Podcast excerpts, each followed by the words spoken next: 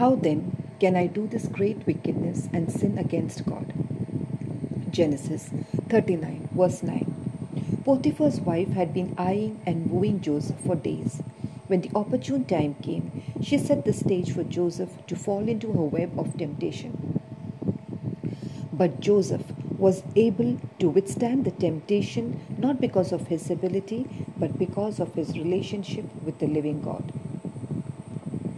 Even the most hardened criminal conducts himself rightly in the presence of the judge.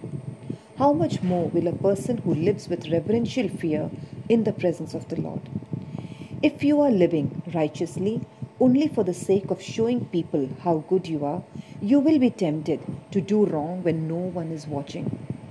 But when the joy of God's presence and His favor matter to you more than the happiness of temporary gain and pleasure, you will always seek to do what is right in the eyes of God.